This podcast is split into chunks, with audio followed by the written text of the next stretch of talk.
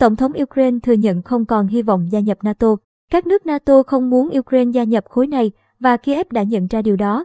Tổng thống Volodymyr Zelensky nói với các nhà lãnh đạo phương Tây hôm ngày 15 tháng 3, giờ đây, Ukraine sẽ chuyển sang tìm kiếm sự đảm bảo an ninh từ các quốc gia thành viên riêng lẻ.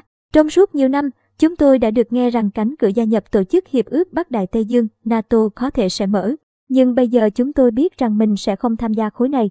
Đó là sự thật và chúng ta phải thừa nhận điều đó. Ông Zelensky nói trong cuộc họp với lãnh đạo các nước Bắc Âu và Baltic do Thủ tướng Anh Boris Johnson chủ trì. Tôi rất vui vì người dân của chúng tôi bắt đầu hiểu điều này và bắt đầu dựa vào chính sức lực của mình cũng như những đối tác đã hỗ trợ chúng tôi, ông nói thêm. Theo Tổng thống Zelensky, NATO không có ý định đưa ra các đảm bảo an ninh mà Kiev mong muốn nhận được, nhưng các quốc gia thành viên vẫn có thể giúp Ukraine ngay cả khi NATO đóng cửa với nước này, ông Zelensky gợi ý.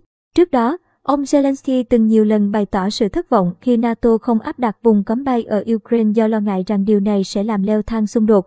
Nhà lãnh đạo Ukraine cho rằng các nước thành viên NATO đã tự thôi miên mình với nỗi lo về một cuộc xung đột toàn cầu.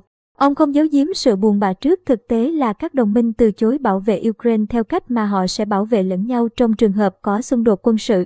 Kể từ sau cuộc đảo chính năm 2014, Ukraine đã coi việc trở thành thành viên NATO là một trong những mục tiêu chính của chính sách đối ngoại.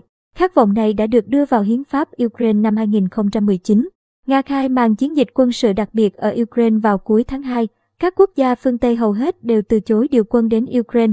Thay vào đó, họ tăng cường cung cấp vũ khí cho Kiev và áp đặt các biện pháp trừng phạt kinh tế lên Nga.